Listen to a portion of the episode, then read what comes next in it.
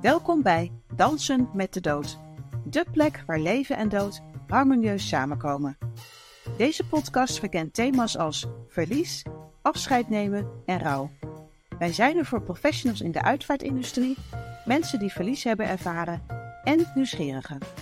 Hier vind je inspirerende gesprekken, praktische tips en een eerbetoon aan geliefden. Betreed de dansvloer en omarm het leven. Zelfs te midden van de dood. Mijn naam is Aisha Krakel-Bransen en ik ben jouw host op deze bijzondere reis. Ben jij klaar voor deze unieke danservaring? Abonneer je dan nu en ontdek wat deze podcast voor jou in petto heeft. In de uitgestrekte polder, van Dronten tot Zeewolde en van Almere tot Lelystad, schuilt een bijzonder team onder leiding van Erwin Lievestro. Gedreven door christelijke naastenliefde bieden zij aandacht en warmte aan degenen die te maken hebben met verlies. Luister naar het hartverwarmende verhaal van Noach Uitvaartzorg en hun missie om verbinding te brengen in tijden van afscheid. Erwin, Hi, hartelijk welkom in deze podcast. dankjewel. Ik vind het ontzettend leuk eh, om hier te zijn. Eh, Leuk mag ik wel gebruiken, denk ik. Zeker, afscheid, zeker. eh, Ja. Want ik word hier altijd met open armen ontvangen. En dat, dat, is, dat vind ik bijzonder. Dat is heel opvallend ook. Door jou en door jouw vrouw Wendy, met wie je ook samenwerkt in jouw team. ja. Iedereen is echt, eh, ja, zoals je dat zelf ook aangeeft op de website, jullie staan echt voor de mensen. Ja. Ehm, nou, voordat ik verder met jou in gesprek ga, wil ik eh, ja, eigenlijk antwoord hebben op een vraag die ik, eh, die ik heb. Eh, mensen die jou niet kennen, eh, ja, je zou jezelf moeten omschrijven. Wie, wie ben jij in één zin?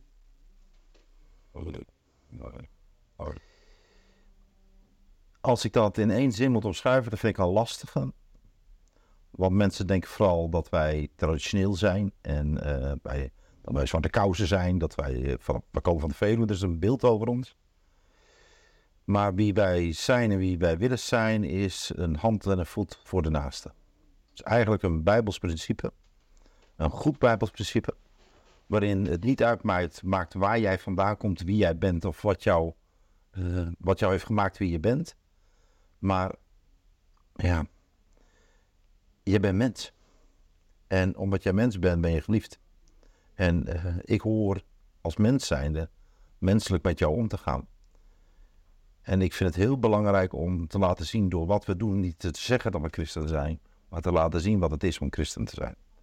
En daarom dat je misschien dat ervaart wat je nu zegt. Ehm, wij houden van mensen, want God houdt van mensen. En dat maakt het niet uit wie jij vandaan komt. Dus wij wonen hier in een pol, heel, heel cultureel mooi gebied van Nederland. Want hier woont ook van alles, eh, zeg maar. Eh uit alle windstreken, van Zeeuwen tot en met Veluwenaren tot Polderna. Ja, er zit hier van alles. En dat maakt het een, een hele mooie regio. Ook een hele leuke regio. Wij komen vanuit een hele beschermde omgeving, vanaf de Veluwe, zeg maar. Ehm, in, een, in een hele andere omgeving. Maar in de tussentijd zijn wij enorm gaan houden ook van dit gebied. Ehm, dus als ik in één zin moet zeggen, want ik zit alweer heel veel te praten, maar het gaat bij mij automatisch, eh, dat weet je. Ik ben denk ik iemand die een hoog knuffelgehalte heeft. Eh, Ze noemen mij wel eens, ik ben natuurlijk groot van formaat, groot knuffelbeer. Ik, eh, en dat, dat vind ik wel prima. Want wij komen op het moment dat ze eigenlijk mensen ons niet willen zien. Heel eerlijk, ik krijg ook wel eens te horen. Ik vind, ik ben heel blij met je, maar ik had je liever niet willen zien. En dat is denk ik wel wat kenmerkt. Wij komen op momenten dat mensen ons nodig hebben, omdat ze dingen eh, geregeld willen hebben, die ze eigenlijk liever niet hadden willen regelen. Want wij hebben een slogan, dat weet je. eh, omdat liefde niet stopt, het leven hier ophoudt. Ja, staat op het auto. Staat op de auto. hè. En die, eh, dat slogan dat zorgt ervoor dat wij. daarmee zeggen we eigenlijk alles. Liefde gaat door. Ehm, dat is, verdwijnt niet. Dus ook al overlijdt iemand, iemand gaat door in de generaties. Ik zeg heel vaak tegen kinderen bijvoorbeeld. eh, eh, en ook tegen als een vrouw alleen achterblijft, want de man is overleden. Kijk in de ogen van je kinderen, daar zie je je man. Hij is nooit helemaal weg. Mensen wij leven voort hè. En wij eh, laten een, een erfenis achter. Welke erfenis laten wij nou achter? Wat laten wij nou achter onze kinderen, achterkleinkinderen en verder? Wat laten wij zien? We hebben al zoveel in deze wereld eigenlijk niet goed behandeld en op een verkeerde manier gedaan. Maar nu we weten dat het anders moet, dan moeten we het ook echt doen. Maar dat is ook in uitvaartland zo. Ik vergeet nooit meer mijn opa overleed en die man, daar hield ik zielsveel van. Ehm, en niet alleen zielsveel van omdat hij een hele lieve man was, maar ook zielsveel van omdat hij zoveel van de Heer hield. En hij heeft mij laten zien door zijn manier van omgang met mensen en ook in zijn leven hoe hij erin stond, wat het is om christen te zijn in de praktijk. Dus niet uit je mond, want ik praat makkelijk, maar in de praktijk laat zien wie is Jezus nou. En, en toen hij overleed, toen merkte ik bijvoorbeeld bij mijn vrouw, die was bang voor de dood. Die kwam er niet dichtbij en bleef er bij, bij af. Mijn ouders moesten haar meenemen naar mijn opa toe. Uh, en waarom? Omdat, en dat zie je nu nog, er is een hele generatie geweest die niet geleerd heeft om daarmee om te gaan. Waar de dood angstig was, spannend, ja, blijft altijd verdrietig. Het is, wordt dood mooi. Maar je kunt het wel zo maken dat het een plekje gaat krijgen naar de toekomst toe. En daar ligt onze taak. Eigenlijk een schouder te bieden waar mensen even op kunnen leunen. Het scheelt dat ik wat groter ben, dus kun je makkelijker leunen. Uh, ik drijf graag spot bij mezelf. Uh, maar um, een, even een schouder aanbieden. Leun maar even. Ik loop wel even mee. Je loopt even mee, want daarom is de nazorg ook zo belangrijk voor jullie. Hè? Dat jullie dat traject ook goed begeleiden. Het houdt niet op bij de dag van de uitvaart. Maar jullie vinden ook dat je dan er moet zijn voor familie. Dat is wel het moeilijkste gedeelte van het traject. Waarom? Omdat je uh, met mensen medelijden hebt, maar je moet niet mee gaan lijden. Dat is één. Dus je moet oppassen dat je niet een vast onderdeel wordt van de familie. Want de familie moet je ook weer makkelijk los kunnen laten. Pas belde een mevrouw me op en die zei: Erwin, ik mis je zo. Ik dacht, heb ik iets niet goed gedaan. Want het had zo moeten zijn dat ik het overvloeide naar iemand anders. Of dat ze een bepaalde gang weer wisten te vinden. Dus ik heb ook gelijk gekeken hoe kunnen we haar helpen. Ehm, en dat traject, daar gaan wij de komende tijd heel veel meer energie in stoppen. Om te gaan kijken, wat hebben mensen hierna nodig? We hebben allemaal mooie boekjes voor gemaakt in de uitvaartzorg en noem maar op. Maar daar zit het er niet in. Het is die uitvaartleider die bij die familie is, die daar moet gaan. Die moet antennes hebben, zeg maar, om te voelen wat is hier nodig. Kan de familie dit zelf opvangen? Of gaat er iemand hierna in een gat vallen? Of gaat hier iemand tegen de muur aan lopen? Um, kijk, we kunnen niet altijd alles, want we zijn natuurlijk nog steeds wel uitvaartverzorgers. We moeten wel bij ons vak blijven. Maar we zijn steeds meer aan het naar, op zoek naar organisaties die we aan ons linken van... als we nou dit tegenkomen, kunnen we jullie dan roepen? Dat zijn geestelijke mensen, het leger des heils en zo hebben we een paar organisaties meer... die we ons toegetrokken hebben. En niet alleen vanuit de gelovige hoek. Want laten we heel duidelijk zijn. We hebben toen straks, voordat we hier aan begonnen, zeiden we nog tegen elkaar... Hè? En ja, mensen die zullen voor mij veel over Jezus horen spreken, omdat dat mijn grote voorbeeld is. Um, um, de heer Jezus, toen die kwam, kwam die voor mensen die aan de rand van de samenleving leefden. Of bijna tegen de afgrond aan zaten. Um, en die mensen moeten geholpen worden. Die hebben een, een hand nodig. Gelovig of niet gelovig. Ik heb het over mensen. Wij staan dus niet alleen klaar voor christenen, wij staan klaar voor mensen. Misschien nog wel meer voor mensen die niet geloven. Ja. Is jouw team allemaal uh, gelovig? Is het belangrijk voor je? Dat maakt niet uit. Als je die warmhartigheid of dat, dat menselijke aspect maar heel duidelijk hebben. Dat is voor jou de doorsnee. Nou, dat is, dat is een mooie vraag. Want uh, wij uh, werken hier met heel veel christenen. Echt heel veel christenen. want dit vak doe je ook maar niet zomaar. Dus daar zit wel een bepaalde drive achter. maar sinds kort hebben wij ook niet gelovige mensen bij ons aangenomen. En dat was voor mij, uh, we hebben een familiebedrijf, hè, dat weet je. We hebben, onze kinderen lopen er ook in mee. We hebben acht mooie kinderen, waarvan er een paar al meewerken. Mijn zoon is een eigen bedrijf aan de overkant gestart vanuit ons bedrijf.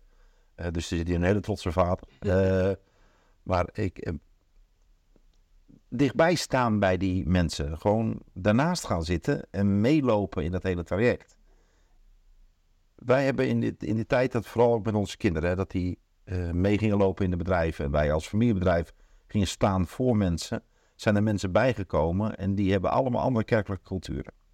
Wij zitten in een traditionele kerk met ons gezin. Dus we zijn van traditionele huizen. Ik geloof daarin. Ik ben daar niet in opgevoed, maar ben daarin gegroeid, zeg maar.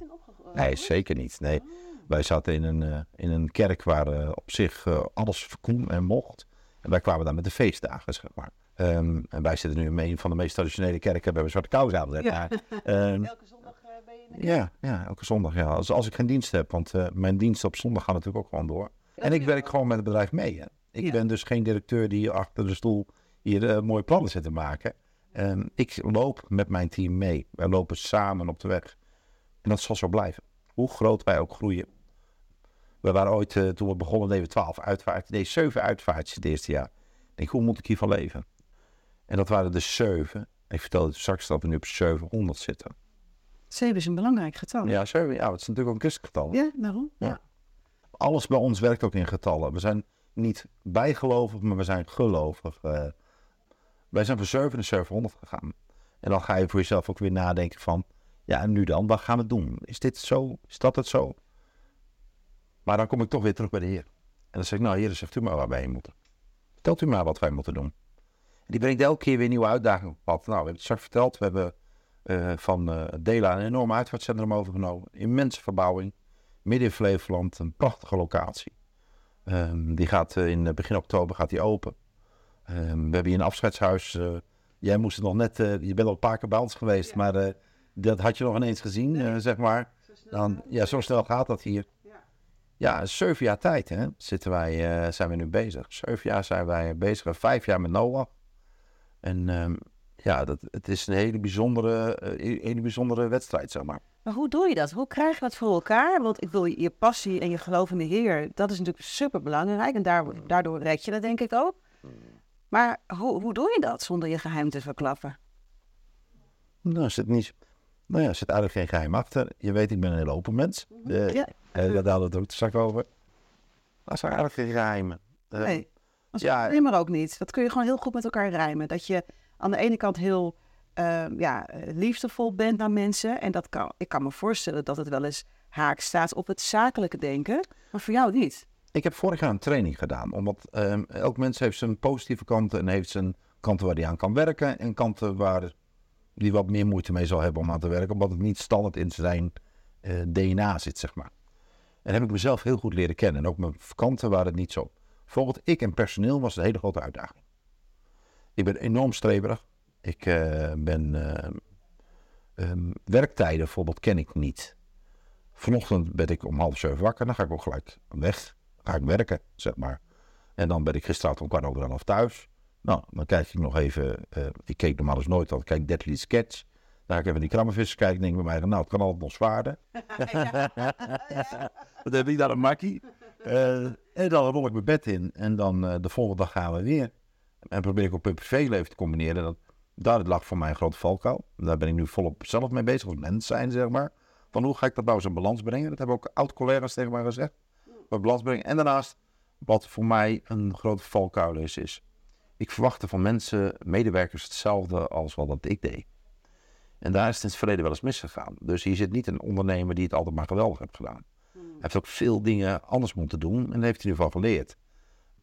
Bij mensen is het wel eens zo dat als negatieve dingen zijn, dat die makkelijker bespreekbaar zijn. Of daar valt men mensen al heel gauw wat over vertellen. Kijk maar naar het nieuws. Het nieuws bestaat voor het grootste gedeelte uit negatieve dingen. Maar als iets positiefs is, dan is het maar heel kort. En ik wilde het toch wel omdraaien. Zo proberen we het ook binnen het bedrijf te doen. Als iets misgaat, oké. Dit, dit, is misgaan. Maar kijk eens wat er allemaal goed gegaan is. Ook bij ons, in ons bedrijf, worden er fouten gemaakt. Wij hebben ook niet alles in de hand. We hebben een mens te maken. Nou, wat is de? Een mens. Dus ja, ik ben geen perfect mens. Ik schiet ook wel veel de kant tekort. Naar collega's, naar families. Uh. Maar daarom ben ik ook mens. En daar verschuil ik me dan niet achter. Maar ik ben het nog wel steeds. We hadden het straks over uh, eh, AI, hè? weet je wel. Ja. Al die aanpassingen die er komen, waar we steeds meer niet meer zelf wat hoeven te doen, maar dat het voor ons wordt gedaan. Maar één ding kunnen ze nooit eraan toevoegen. Dat is wat jou jou maakt wat mij mij maakt. Kijk, ik, ik weet dat je ook uh, met je personeel bezig bent geweest. Van, goh, we gaan met, met onze neus aan dezelfde kant op ze hebben wel dezelfde passie, maar jij springt er eigenlijk wel bovenuit. Want het is jouw bedrijf, jouw passie, wat je zelf ook aangeeft. Je kunt niet verwachten van personeel misschien dat ze met diezelfde nee. enthousiasme om half zeven gaan werken. Hoe, hoe verenig je dat met elkaar dan? Nou, als ik ga kijken naar mijn personeel, is dat ik nu mijn personeel. Dus de, mijn, ik heb een nieuwe collega gekregen, Roel. Die komt bij een grote uitvaartorganisatie vandaan. En die uh, wijst erop: hey, joh, je moet ze in ieder geval binnen een uur laten werken. Als je ze binnen een uur laat werken, dan maken je het zo voor ze af dat zij privé-tijd hebben en tijd voor bedrijf. Eerder keek daar absoluut niet naar. Echt niet. Als ik 80 uur werkte, ging draaide zij 60, 70 uur met me mee. En dan krijg je uitval door, dan krijg je mensen die weggaan, mensen die ontevreden zijn. En daar hadden ze gelijk in. Dat is een, eh, dat is een feit. Dus nu heb ik, ik probeer die balans te zoeken, in ieder geval dat mijn personeel in balans komt. We zijn nu thuis in balans aan het brengen. Mijn vrouw werkt hier nog twee dagen. Ehm, dat was eerder 60, 70 uur. Wauw. Maar ja, we hebben Hoe oud is jullie jongste kind? onze jongste is, eh, wordt nu, die is drie. Die Ja. wordt eh, straks vier. Ja, dus die hebben gewoon veel zorg nodig. Die, Ja, die hebben ook een papa en mama nodig, zeg Ja. maar. Als je kijkt naar eh, hoe het voor families is, kun je een voorbeeld geven? Wat merken zij concreet van de waarden die zo belangrijk zijn in, in dit bedrijf? Ik werd eh, een tijdje geleden door een eh, meneer opgebeld. Die, nou, door een mevrouw opgebeld. Die zegt, mijn man heeft gezegd dat Erwin toch weer even moet komen. Zeg dan, nou het gaat niet goed met hem. Zeg, oké. En dat was een echt typisch Amsterdams gezin, zeg maar. Dus, eh, en eh, niks te nadelen, want ik ben gek op Amsterdammers. Want ze zijn eh, lekker rechtstreeks, daar hou ik wel van. Daar heb ik helemaal geen moeite mee. Is what you get? Ja. En die, daar zat ik en die zat op de rand van zijn bed en die kon amper meer ademhalen. En die was er klaar mee. Die was er echt helemaal klaar mee. En dan hoor ik hem een vloek geven, wat voor hem heel normaal is. Het is een onderdeel van zijn spraak voor de hele dag, dus van zijn woordenschat. En hij kijkt omhoog en zegt, oh ja, sorry. Ja, maar niet tegen mij sorry zeggen. Ik zeg, eh, ik zeg maar, Misschien even... eh, Ze, eh, en toen begon hij te lachen. Hij zei, die, ja, hij zei die, maar ik wou eigenlijk dat mijn kinderen met jou gaan praten. En zijn kinderen zaten er ook bij. Hij zei, ik word straks gesardeerd. Dus ze hebben het in slaap gebracht. Nou, dat is voor mij intens. Dat is, dat is indrukwekkend. Eh, ik zie daar iemand voor me zitten waar ik geen hekel aan heb, hè, voor de duidelijkheid. Hè. Die man en ik hebben geintjes gemaakt. En hij ging gewoon vertellen, ik word zo slaap gemaakt. Maar ik wil eerst even met de kinderen even praten. Even verteld wat, wat ik heb verteld. En hij kreeg geen, had geen lucht, hè, dus hij kon ook moeilijk vertellen meer. Dus hij wou even dat ik vertelde naar zijn kinderen wat we hadden besproken. En hij knikte daarop. Ik besefte me dat dat het laatste gesprek zou zijn tussen hem, zijn kinderen en mij. Maar bovenal ook tussen hem en zijn kinderen. Het is de laatste keer dat zijn kinderen en zijn vrouw zijn stem hoorden hier. Ik heb eh, hem daarna bedankt. En wat ik regelmatig ook doe, is dat ik iemand dan ook nog een dikke knuffel geef. Want het is nog wel niet wat, wat het laatste deel, gedeelte van pad. Hè? Een mens is gemaakt om te leven. Hè? Eigenlijk zijn wij gemaakt om eeuwig te leven. En daar komt opeens die dood.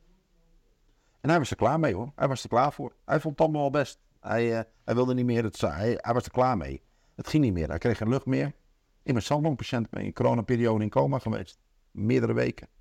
Ik weet wat het is om benauwd te zijn. Ik weet wat dat, met, wat dat doet met je geest, met je lichaam. En als ik dan de deur uitloop, dan zeg ik altijd maar, ja, heer, u kent hem. Ik, laat het maar in uw vertrouwde handen achter. Ik weet dat eh, u ons wil dragen. En wij hebben zelf de keuze of we dat dan ook met hem samen willen doen. We mogen tegen hem kiezen. Dat is onze vrije keuze als mens zijnde. Als, dan, eh, ja, ik, als ik dan maar als een klein werktuigje van de Heer dan maar even gebruikt mag worden om bij die mensen even binnen te mogen zijn. En hoe uniek hè. Hoe bijzonder hè. Dat iemand die kinderen heeft, 40, 50, 60 jaar oud, die al heel leven met de ouders meelopen. En dat laatste moment dat ze met elkaar bij zijn, daar zit ik bij. En wie ben ik? Ik voel me zo klein. Want ik denk, maar ja, ik zit hier tussen, ik zit er met jullie mee te praten, maar het is jouw pa. Het is jouw vader, het is jouw opa, het is jouw man. 40, 50, 60 jaar leven gedeeld. En dan, mag je dan, dan ben je daarbij, dan mag je daarbij zijn. En wat zeg je, dan hoor je dan op zo'n uitvaart. Ik vond het heel raar hoor, dat pa dat deed. Echt heel raar. Maar wauw, wat was het eh, fijn om dat zo te doen.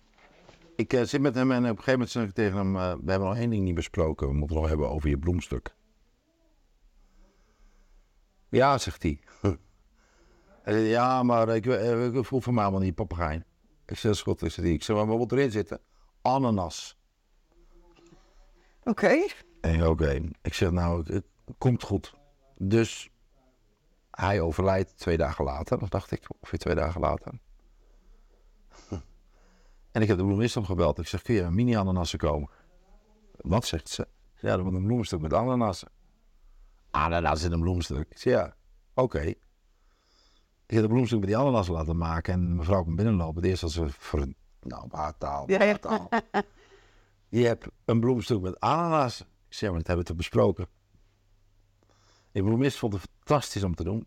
Eh, ik vond het eh, heel bijzonder. Ik heb het nog gedeeld op Facebook onder eh, en mensen die herkenden ook gelijk. Oh, wacht even, dat moet wel voor hem zijn.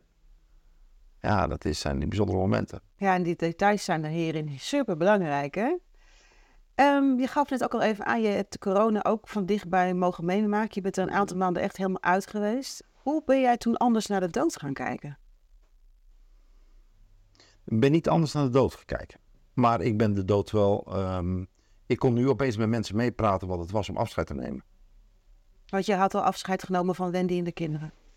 arts kwam mijn kamer binnen die zei: Ik kan jou niet gaan. Ik vraag altijd alles. Eh, dus ook aan die arts. Ik zeg: Hoe, hoe schat je mijn kans in? Hij zei: Ja, ik, kan niet ik weet niet of je hier wakker wordt.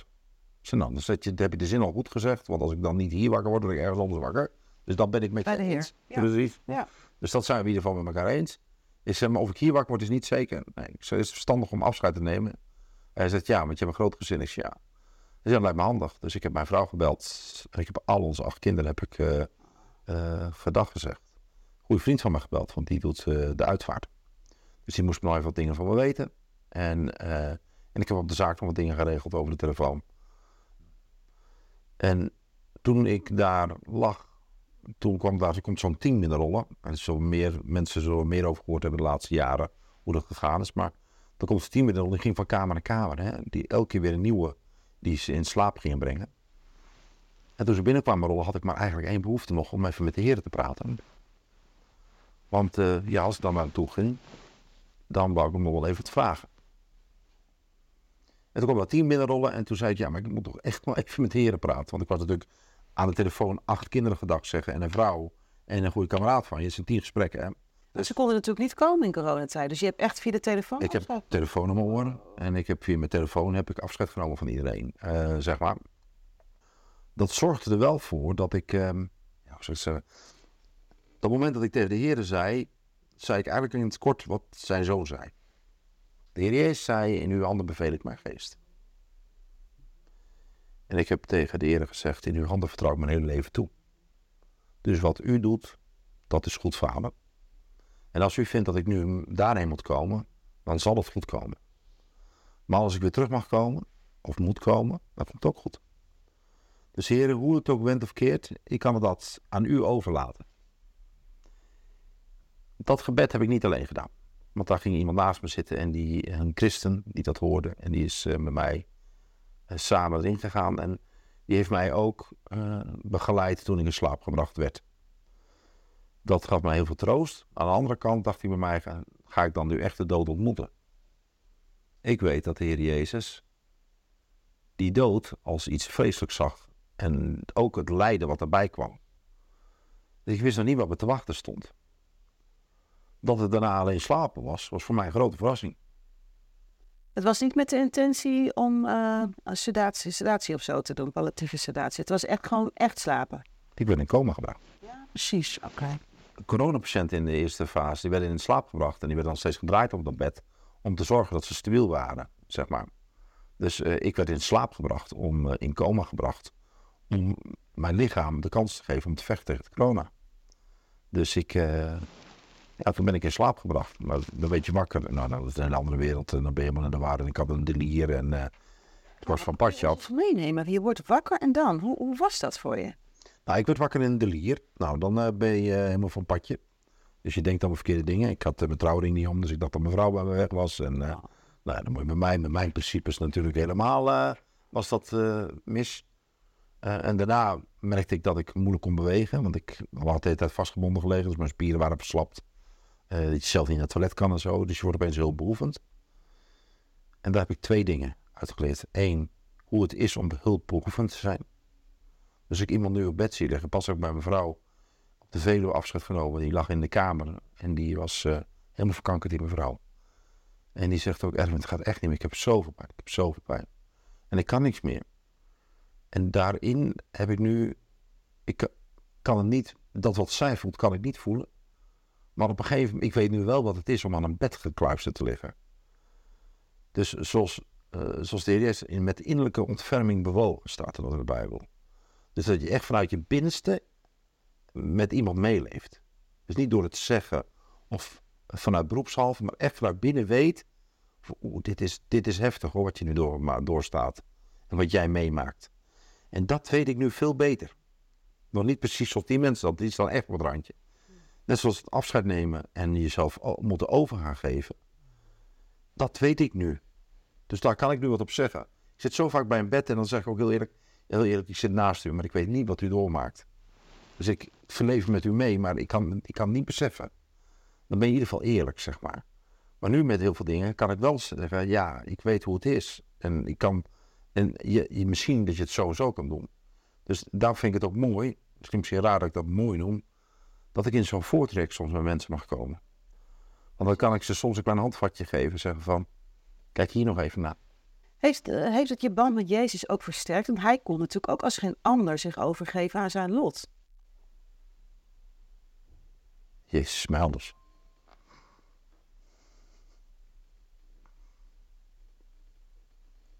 Ja.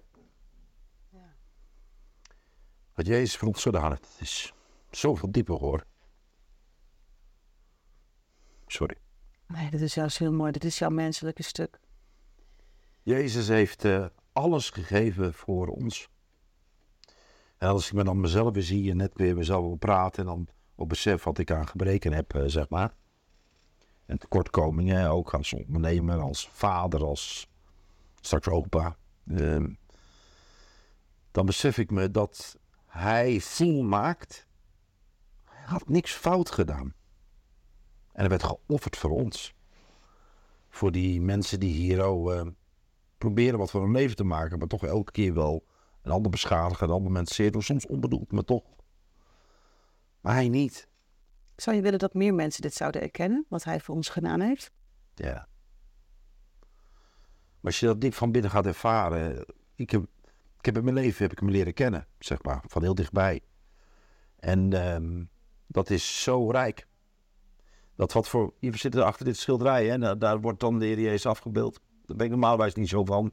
Om afbeeldingen te maken van de drie enige God. Maar hier zit je in de storm. En dit beeld wat hier te zien is, dat is een van de meer.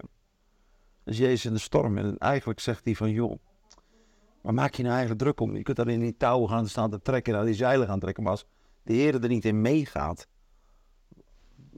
hoe wil die storm, hoe dat, wil je dat aanvliegen? We zitten hier nu samen te praten terwijl er een regering is gevallen. Die heeft ons land eigenlijk losgelaten en gezegd van nou, um, er moet maar een andere team komen die dit gaat opknappen.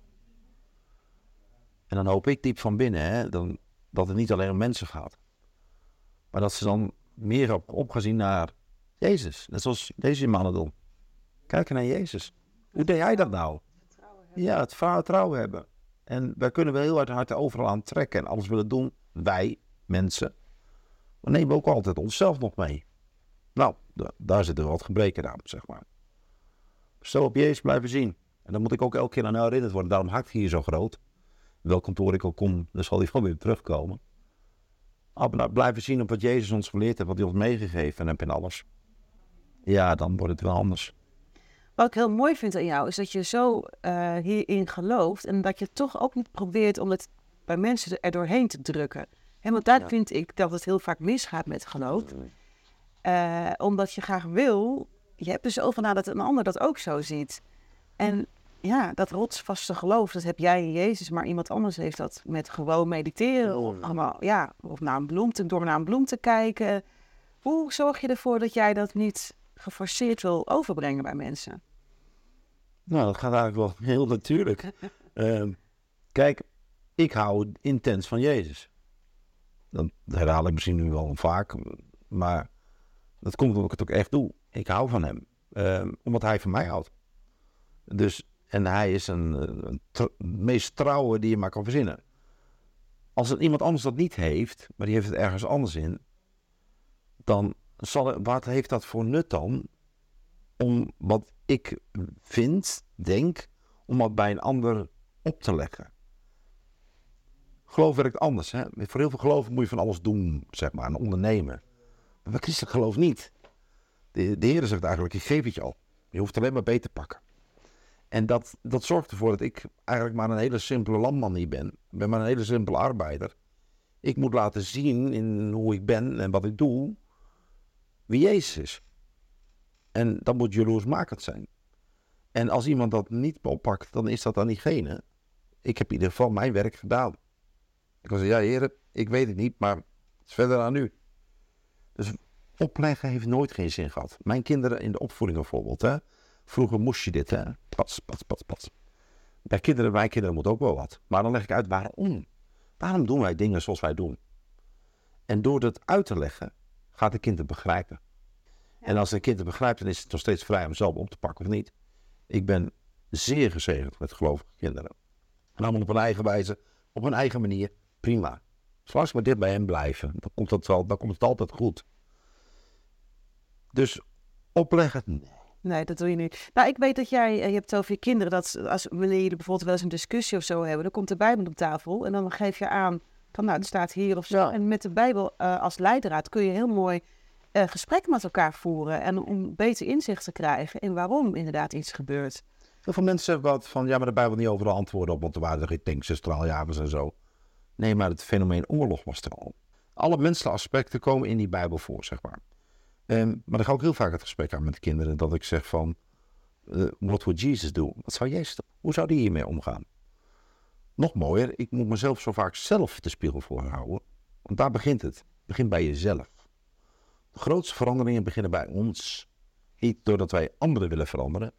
Nee, wij moeten veranderen. Wij moeten veranderen om te zorgen dat andere mensen ook kunnen veranderen.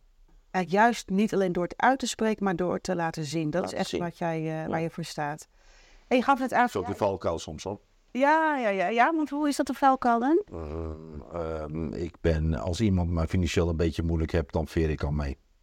Uh, er zijn mensen die het niet kunnen betalen, maar willen toch wat. Ach, we regelen wel wat. En dan heb ik mijn vrouw bovenop het dak zitten. En dan zegt ze: We zijn een half bank hier, zegt ze. zoals wij soms opereren. Uh, niet 10.000 euro's, maar wel 100.000 euro. Onder mensen zitten op betaalregelingen. En, uh, Meen je dit? Ja, nou, maar dan komt er een moeder bij die de kind verloren is. Wij zijn niet verzekerd. Dan kom je in een huis wat helemaal uitgeleefd is. Dan kunnen ze wel bijzondere bijstand aanvragen. Dan komen ze in een traject terecht. En dan zegt zo'n vader, ja, maar ik wil mijn kind wel een waardig afscheid geven. Ja, daar komt er maar één ding in uit mijn keel. Gaan we doen? Dat onderdeel komt goed. Gaan we regelen. Ja, maar ik heb acht gezonde kinderen, hè acht gezonde kinderen hebben gekregen. Dat, natuurlijk is er wel een gebrekje, want uh, ze krijgen vanuit de genen wel mee. Maar ze, maar ze zijn verder gewoon gezond. Ze kunnen eten, drinken, ze bedak bovenop alles. En dan kom je bij ouders waar één kind, twee kinderen, drie kinderen. Ik heb een moeder, die belde mij pas op. Daar heb ik twee kinderen van de uitvaartigende van gedaan. Die heeft twee zieke kinderen thuis. En bij haar, haar is nu baarmoederhalskanker geconstateerd. Wat een pech kan je hebben dan, hè? Nou, dat zei ze ook tegen me. Zeg ze maar gelukkig hebben, Erwin. Die kinderen ken ik. Vader ken ik, moeder ken ik, openomes, die ken ik. Dus echt kennen, hè. Dus als ik daar word gebeld, dan ga ik ook nooit in pak. Daar kom ik gewoon binnen zoals ik ben. En waarom? Ik schuif er even tussen, ik help ze mee en ik stap er weer uit. Ze gingen trouwen en op de trouwerij werden wij uitgenodigd. Dus mijn vrouw en ik zijn daarheen gereden, andere kant van het land uh, op de trouwerij geweest. Maar toen er weer een kind ernstig ziek op de eerste hulp terecht kwam en daarna afgevoerd werd uit het ziekenhuis en een kinderziekenhuis terecht kwam en ze weer een slecht bericht kregen. Toen zat ik daar al ruim voor dat het kind zou overlijden, zat ik naast bed. Ik heb nog met een duploblokker zitten bouwen op bed. Met z'n tweeën.